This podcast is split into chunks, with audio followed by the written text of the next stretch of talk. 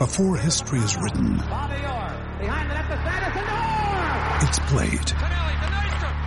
Before it's frozen in time, it's fought one shift at a time. Before it's etched in silver, it's carved in ice. What happens next will last forever. The Stanley Cup Final on ABC and ESPN Plus begins Saturday. Another day is here, and you're ready for it. What to wear? Check. Breakfast, lunch, and dinner? Check. Planning for what's next and how to save for it? That's where Bank of America can help. For your financial to-dos, Bank of America has experts ready to help get you closer to your goals. Get started at one of our local financial centers or 24-7 in our mobile banking app. Find a location near you at bankofamerica.com slash talk to us.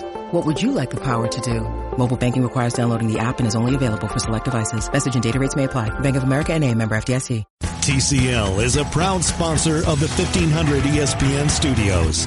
TCL, America's fastest growing TV brand. For those who simply can't get enough talk about the Vikings, we present Bonus Chatter. Bonus chatter about your favorite team that's unscripted, unfiltered, and uninterrupted. This is another edition of 1500 ESPN's Purple Podcast. Oh, welcome to another episode of the Purple Podcast. Matthew Coller with you, and joining me from Channel 7 ABC Buffalo, my friend and the man I consider the best Buffalo Bills reporter in the city, Joe Buscaglia. Joe, how are you?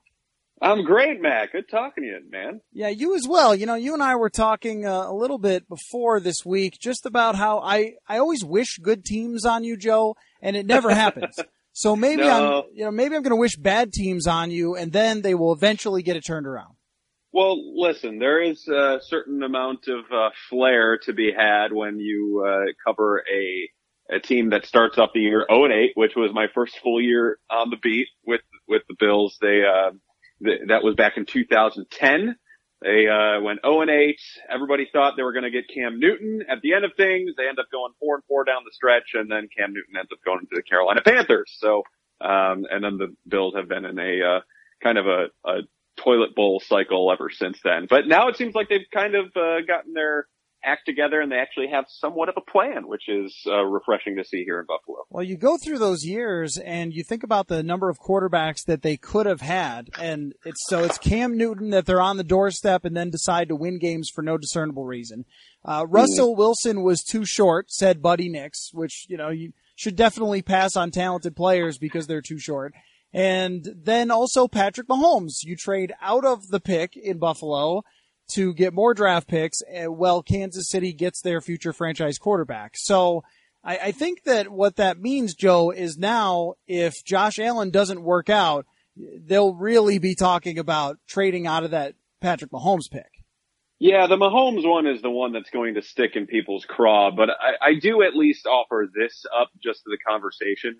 Back when that was done, the Bills, I mean, they, they had a GM on paper, but that GM was still Doug Whaley and they were just kind of playing out the string, wait until the end of the draft to let him go and let him go on his merry way. And Sean McDermott controlled that entire draft and, um, but Brandon Beane, their current GM was not there. So I think they knew what they were going to do at the GM spot heading into the draft, and they thought it was too early into the rebuild. Uh, and also with the fact that they didn't want to try and sell this uh, GM job to to someone out there that that didn't believe in a quarterback or didn't get a chance to swing at a quarterback themselves. So I totally get it, and the Mahomes thing is going to be a conversation for the the rest of time until he either proves to be a bust or Josh Allen proves to be good. But uh, but that is at least part of the nuance of the conversation that has to be considered. So tell me though, uh, Joe, is there anything to be said so far, or is it just too soon and you haven't seen hardly any of it? But but in training camp you get indicators, and in preseason you get indicators of whether the doubters of Josh Allen were way off, were they close? Does it look like it's just way way too soon to get any indication of that? Because on this very podcast, I have. Um, not been friendly to Josh Allen because I have a really tough time believing that a guy who completes 50% of his passes at Wyoming and doesn't dominate at the college level is just all of a sudden going to beat great NFL quarterbacks week in and week out and great NFL defenses and handle de- defensive pressure in the NFL, which is way, way more harsh than it is in college. So I, I have not believed in him. And when the Bills picked him, I thought, well, you've just basically wished another couple of years of being down on yourselves and you'll be drafting another quarterback soon. I mean, is, is that too harsh or, I mean, what have you seen so far? Well, I think, uh, it might be a little too harsh just for right now. Um, I, I will say, and I was a little bit in your camp too when, um, back in the draft process, but once, once the Bills took him, I went back and really dug deep into every single game that I could get my hands on of, of him at Wyoming.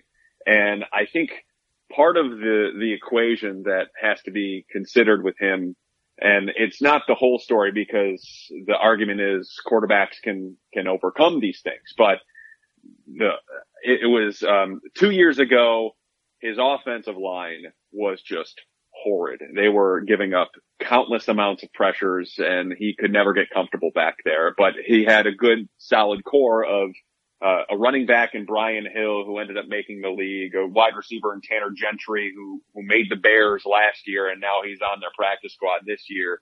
And so they at least had some pass catching talent. That kind of flipped his final year at Wyoming. The offensive line got a little bit better, but all his good pass catchers, running backs, they were gone. So he, he was basically doing the whole song and dance by himself. However, good quarterbacks have to o- overcome those things. And I think there's, there's enough there with him where you see these flashes where it's like, okay, if, if he can harness these things, that's what these evaluators are talking about. And I will say, you know, part of the, part of the problem that I saw with him coming out of Wyoming was that, uh, his footwork was terribly inconsistent. And I know how much, uh, you appreciate Zoolander as well as I do. and the, the thing I would liken it to with Josh Allen is he's not an ambi thrower. You know, uh, and, and this is, this is why when he's throwing to his left hand side, or at least when he did in college, he would almost open up his left hip the same way that like a that like a second base or a shortstop would when he's trying to turn two Yeah. and when he's throw when he's throwing it to the sideline because he's got the arm and he could rely on it at all times. And that is specifically something I saw offensive coordinator Brian Daboll working with Josh Allen on during the spring and the summer. Now we saw that creep in a little bit in his first start against the Chargers, but that said, it's been better um, since his days in college. So there there are some flashes of of progress for him. It's just way too early at this point to know if he's actually going to hit or if he'll be consistent enough. But they have a lot of hope in him. I mean, Brandon Beane, I think, is a pretty smart guy and uh, the GM of the team, and um, you know, I, I, he has a lot riding on this kid, and he wouldn't draft just anybody. I don't think.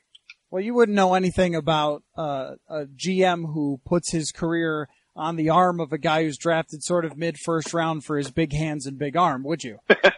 no, no, I don't. know. that doesn't sound familiar no, at all. No, nothing. Uh, well, you know, my my concern if if I were the Bills for this week, um, Joe, is that they're going to be reading Josh Allen's Yagoogly because uh, he's facing, and even if Everson Griffen isn't playing, this is still an incredible defensive line who just added another really good player and a player that actually the Bills, I think, wanted to pick up in Tom Johnson with Pro Bowl linebackers, the best safety in the game for my money, Harrison Smith, one of the best shutdown corners in the game in Xavier Rhodes, one of the best defensive minds in the game, and one of the most difficult stadiums to play in for any team. I mean, this just seems like if you were trying to ruin a quarterback's confidence, this is exactly what you would do to him.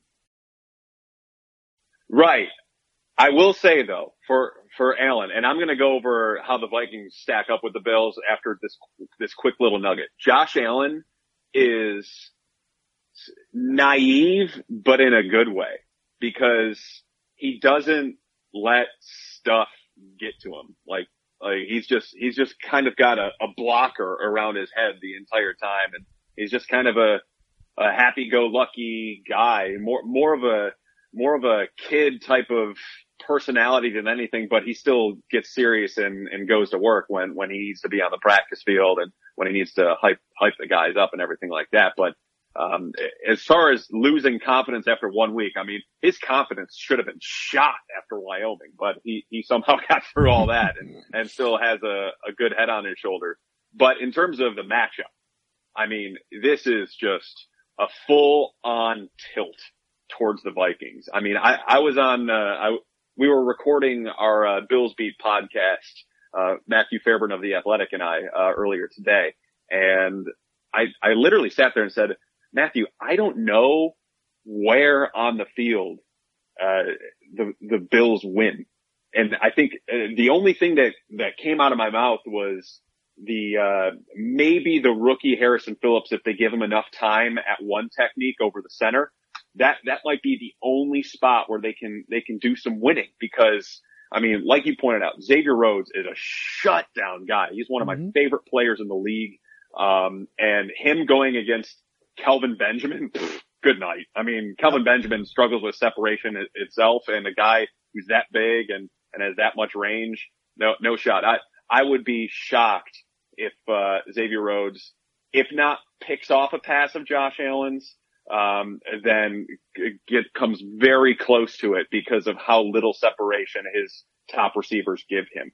Um, and then when you look defensively for the Bills, I mean, Tre'Davious White is a, is a really, really good corner, and I think there's a chance they might stick him on Stefon Diggs. But then who the heck is covering Adam Thielen? Right. Uh, because they've got a rookie in, in the at nickel, a Taron Johnson, who's just coming off a shoulder injury. They've got Philip Gaines, who literally has a fractured elbow. He has like a bionic arm over his entire hmm. um, elbow area. And okay, is is he going to cover Adam Thielen? And then even Laquan Treadwell, even though he hasn't uh, done a ton in the NFL to this point, he still has the physical attributes to beat up a matchup like that. So I just don't know where this Bills team wins. Uh, if their best hope is to get pressure on Kirk Cousins and tr- to try and uh, create some turnovers, but even that they have not shown a great ability to do that so far this season. Yeah, and, and one thing that's interesting about the Vikings offense is you can't really lock on to one wide receiver because John DeFilippo and, and Pat Shurmur before him, they can move these guys around like chess pieces all over the field. So if you try to lock down Stefon Diggs. It isn't like some receivers that just go out to the X and, and that's where they stay on that outside mm-hmm. all the mm-hmm. time. I mean, they're going to line up in bunch formations. They're going to line up in the slot. They're going to move everybody around and they're going to make it way more difficult for the one super talented player over there to try to track him down. I also haven't seen anybody yet who can shut down Stefon Diggs because of his just insane route running ability and the fact that he could go up and get almost anything. And, and that's the thing about the, the pressure, Joe, is that even if the Bills are able to create some up front, it just doesn't really seem to affect these two guys, Thielen and Diggs, all that much. And then the Vikings play off of that, that if you're going to blitz, then they're going to run screens. And they're getting, yeah. they would, they ran a screen. I don't know if it was a blitz, but it might have been to, uh, you know, Kyle Rudolph that resulted in a 23 yard play and a key spot for them against the Packers, where it's like they've got all sorts of different things that they could do because there's playmakers all over. Now, the one advantage the Bills could have, and there are so very few, but it does not appear Dalvin Cook is going to play because uh, he had a hamstring injury, did not practice on Wednesday, did not practice on Thursday, so it becomes very unlikely now that he's going to going to play, and they they might decide it's just not a good idea when they have the Rams and Eagles coming up. But man, that's the only area where I'm seeing is maybe get some pressure up front, but I feel like they've got ways to beat that and, and have done that successfully under Keenum and now under Cousins as well.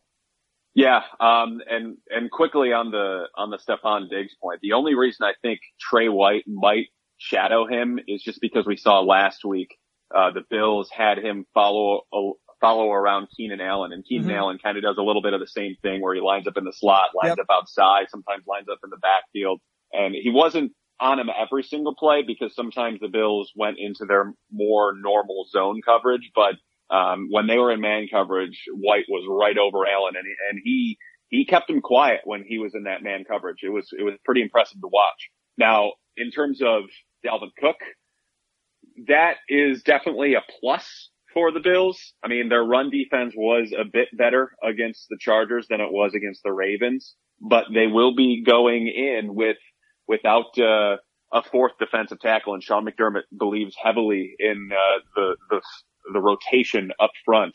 They're going to be going into it with, without their best, uh, run stuffing defensive end, which is Shaq Lawson, who is, uh, going to be down for the second straight week due to a hamstring injury. So there are a, a few concern areas, but I, I think the the Vikings could still have some success, even with Latavius Murray. Uh, if you know, and it, it'll probably pain Bills fans to hear this, but uh, over Kyle Williams because at this point in his career, he's just, mm-hmm. he just doesn't have the same sort of get up and go to his game anymore, which is kind of the reason why I've been, uh, pushing the fact that Harrison Phillips, the, the young rookie, the third round pick who's shown really well so far. Uh, he, he is deserving of more play time. I mean, the Bills literally played Kyle Williams 75% of snaps. That is insane for yeah. a 34 year old guy that just doesn't have the same get up and go anymore.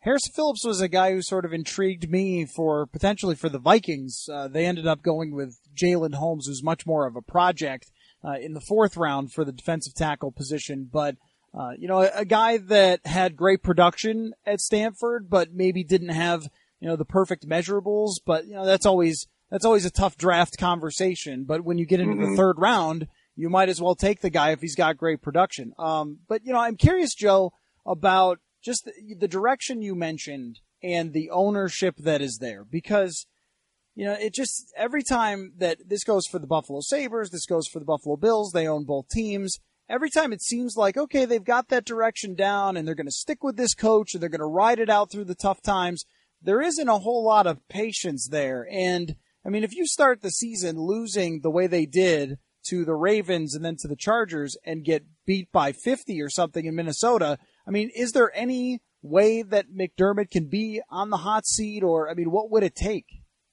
No, I, I honestly believe they could go 0 16 this year and he's fine. Um, he and Brandon Beane have both done everything that they have promised to Terry and Kim Pegula, the owners of the Bills, to this point in time since they have been hired. I mean, their goal last year was not making the playoffs. They they all thought that they were not going to be good last year, and then they got some lucky bounces. They started off five and two. Then the trade deadline came around. They're like, "Wow, we've got a really good shot to end this 17 year playoff drought. And then they went and acquired Kelvin Benjamin. Um, and, and so they actually made the playoffs. So that bought them goodwill. And then from there, even with only having the 22nd overall pick, they somehow transitioned that and a bunch of trades into moving into the top 10 to get a quarterback like they promised they were going to do in 2018 and, and the, and a quarterback that the entire organization believes in. And then on top of it all, they, they ended up moving back up uh, the order in the first round to go land a, uh, what they hope to be a franchise quarterback, uh, type of middle linebacker in Tremaine Edmunds, who's just a physical freak. So all of these things that, that they have told the Pegulas that, that were going to happen. Also, not even on the football side, cleaning up the building because it, it, it was long overdue for mm-hmm all of the people from all the ye- days of yesteryear to be jettisoned out of the building and they got rid of all the leaks. You don't know, you, you might not notice a lot of stuff coming from uh, the Bills anymore. That's because uh, they were trying to sniff out all these leaks that, that were there inside the building. Um, so they have done all of those things, which is why I think Terry and Kim Pegula are very much on the same page with Brandon Beane and Sean McDermott. And even Sean McDermott over the past couple of weeks has said things like, no, it's early in the second year. You know, nobody said it was going to be easy. All of these, all of these turns of phrase that indicate one thing. They're cool with losing this year as long as they're learning, as long as they're progressing, as long, as long as they're evolving, and as long as they start to get a little bit more competitive in games, I think they are just fine with a season that r- results with a top five draft pick. Well, you know, Joe, that I am as pro tank as pro tank has ever been. Uh, it's, it's just, I wonder about the, the level of patience that happens there and, and maybe, you know, making the playoffs was about the worst thing that could have happened because then it sort of made it look worse, especially on the national spectrum. And then, Yeah. and then the last thing I want to ask you about here is just the guy retiring. I mean, Vontae Davis retiring at halftime. I'm sure that you've spent your whole week, uh, talking about this and answering questions about it. But, uh, in one way, Joe, I feel like, hey, respect, man. Like, if you can't do it anymore, then just tell everybody you can't do it and walk away. But then, uh, in the on the other side of things, if you're trying to sell Sean McDermott, hey, we're building this culture here and everything else, to have a veteran player just be like, nope. Um, it's and Anquan Boldin kind of did the same thing to them last year. It, Mhm. it, it it doesn't exactly inspire a whole lot of confidence of everybody around him. No, it doesn't look great from the outside perspective, and that's that's very clear. But even after Anquan Boldin retired, that entire locker room kind of rallied around each other, and they really bought all the way the heck into what Sean McDermott was saying, even to the point in which they overperformed uh, by winning nine games, which was far more than they probably should have. And you know, they also got some random bounces their way, and it all it all helped too. But uh, I think by and large, they overperformed. And, and even though this Vontae Davis thing happened, uh, they still have, uh, even though they have a lot of younger guys playing, they still have a lot of, uh, older veterans in the locker room like Kyle Williams, like Lorenzo Alexander that, um, a lot of these younger guys are leaning on when, when it comes to, you know, what to do as a professional. So, and, you know, it, it was definitely an unexpected thing and just to give you a, for instance, about how this whole thing kind of went down on Sunday, uh, you know, I saw Lafayette Pitt, who is their special teams cornerback in the game on defense in the second half.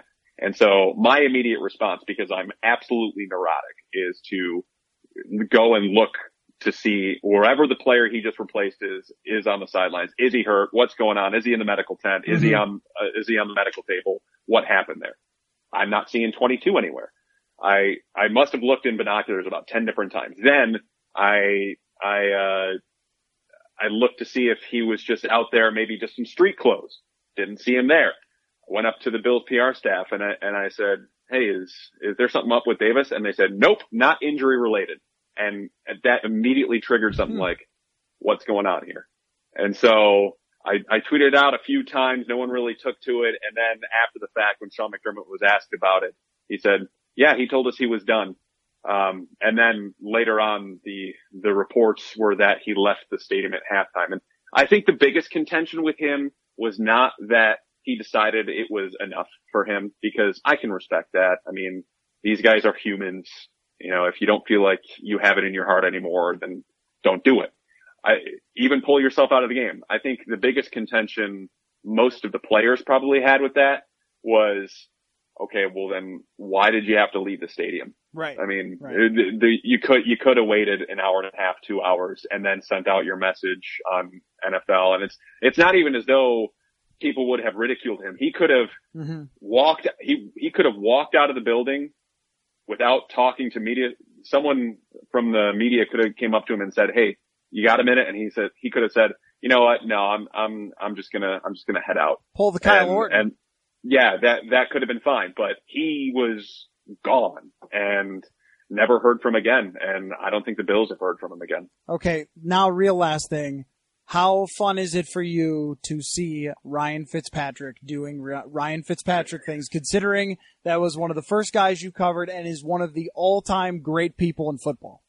He, um, I, I still to this day maintain that he was my favorite player to cover in the NFL just because, I mean, people, people can see it now, but I mean, that guy has about 14 lives, screw nine. He's got, he, he just keeps coming back. I think I saw someone, uh, I forget who it was, but it was brilliant. They did the Ryan Fitzpatrick cycle where he, he signs a big contract and then Yes. he stinks, gets released, goes to another team, backs up the other, the other quarterback gets hurt or suspended. He gets in the lineup, tears it up, gets a new contract. The cycle starts again. I mean, but to be honest, he's one of the, the nicer guys in the league. Um, it, it, when, when he has that type of success, you're like, all right, well, I mean, if, I don't know how he's doing it at 34 years old, but he's, he's still managing to crush it. I don't know how he, how long he can keep it up because we've seen this from Fitzpatrick before, but, uh, you know, I'm sure people in Tampa Bay are sure, certainly, uh, riding the Fitz wave and, and they'll continue to ride it because I've, I've seen that before with my own eyes. Joe, uh, great to catch up with you here. I appreciate the analysis from the Bills side and, uh, let's have an omelet on Sunday morning. I totally agree. Can't wait. all right. Thanks, Joe. And thank you all for listening to this episode of the Purple Podcast.